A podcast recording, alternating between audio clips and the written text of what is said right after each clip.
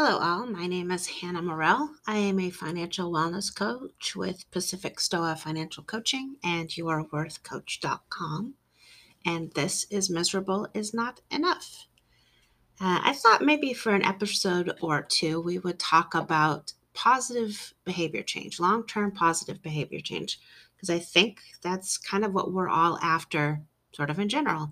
Um, and it's hard and it sucks and that's okay to uh, to recognize that it does. So i think over the next two or three episodes i'll cover a couple um, tactics and strategies that i've used uh, with my own clients that have helped people recognize some long-term behavior positive behavior change. Um, and certainly each one of these can be taken separately or um, or you can and develop and envelop them and evolve them together. So today I wanted to talk about um, behave um, habit or routine or ritual anchoring. Um, and I'll put a link in the notes to um, where I'm referencing this from because I did not create the idea of habit anchoring, but we are adapting it because sometimes we want things to be a habit and sometimes we want things to be a routine or a ritual. So let's kind of stop here, pause here, and talk about the difference between a habit and a ritual or routine. Uh, so a habit is unthinking. You if we had to think about literally everything that we did did sorry how you put on socks right? How you shift from second to third if you drive a stick shift um, our brains would go crazy. So habits are yet another shortcut that our brains take to um, um, to not have to think about everything at all times. So um, I, I am told that we're not supposed to have brushing our teeth be a habit that it needs to be a little mindful. Um, i've been told that by a dentist. So have, dentists don't want our toothbrushing to necessarily be a habit. So let's take the toothbrushing let's think about it a little bit. If it's a habit you kind of uh, mindlessly grab the toothbrush the toothpaste you maybe you squeeze it from the top like a monster i don't know. Uh, no judgment if you squeeze your toothpaste from the top.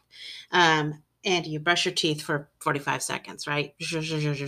And you're done, right? That's kind of the habit version. So you're not even really thinking about it.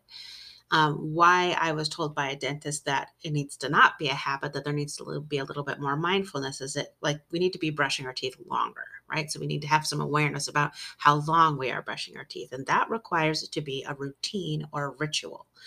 Um, I mean, you can use the routine the word routine just like we would have as if it was a computer program, right? It's still fairly simple. It's still smooth. There's still a lot of flow to it for us. There's not a lot of friction there with routine, um, but it requires a little bit more thoughtfulness. And we could probably fold in some if then type things like if I'm running low on toothpaste, I'll notice it if I'm in a, you know, evaluating how much toothpaste I have or really drilling down on the toothbrushing thing. Um, so so that is sort of the simplest explanation about the difference between a, a habit, which is very, very fast and requires no thought, and a routine or a ritual, which is still fast, but not as fast. So it automatically folds in some intentionality and some mindfulness and some awareness, which, if you've been listening to this podcast or you've uh, worked with me, you know that awareness uh, is one of the biggest things that we can do to make long-term positive changes and you'll hear me talk about awareness and all the time. So let's uh let's talk about routine or ritual or habit anchoring.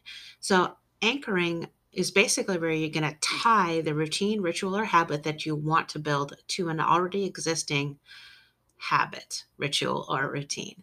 Um, works the problem this is the weird part is the problem is you have to know that you're doing the habit and if you know that you're doing it, it it's kind of it's difficult to find the habits that you already have because they're habits. You're doing them quickly and without thought.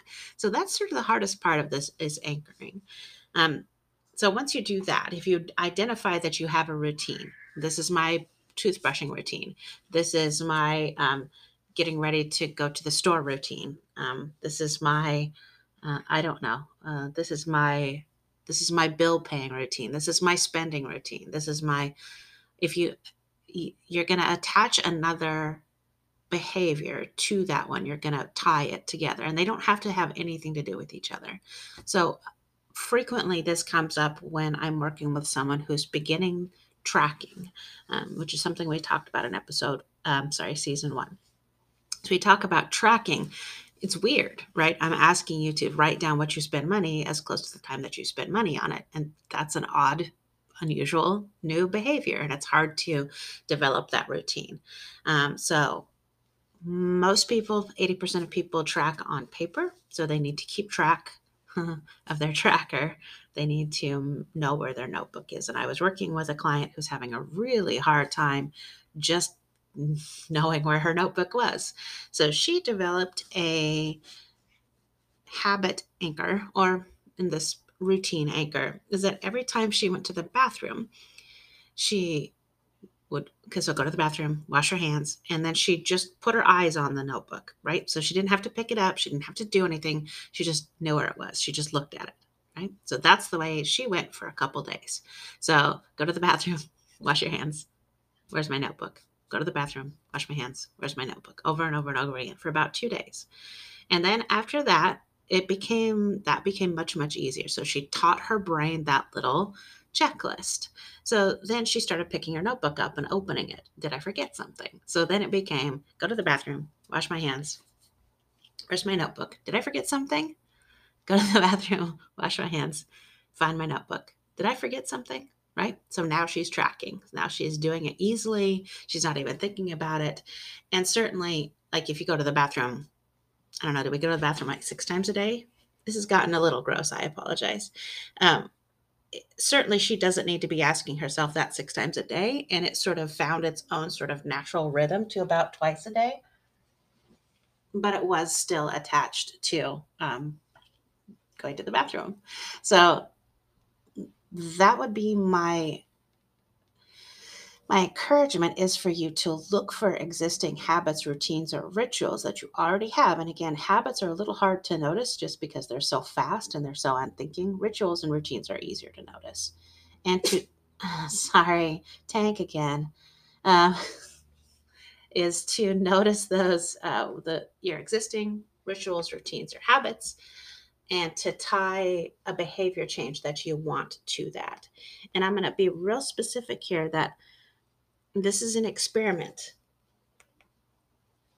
So I don't want you to be evaluating yourself. Like if if my client had noticed that the tying the knowing where my notebook was to going to the bathroom. If that didn't work for her, that doesn't mean that she sucks. It means that we're going to try something else, right? So you are evaluating the trial, the experiment, the the process, the system, but you are not evaluating you.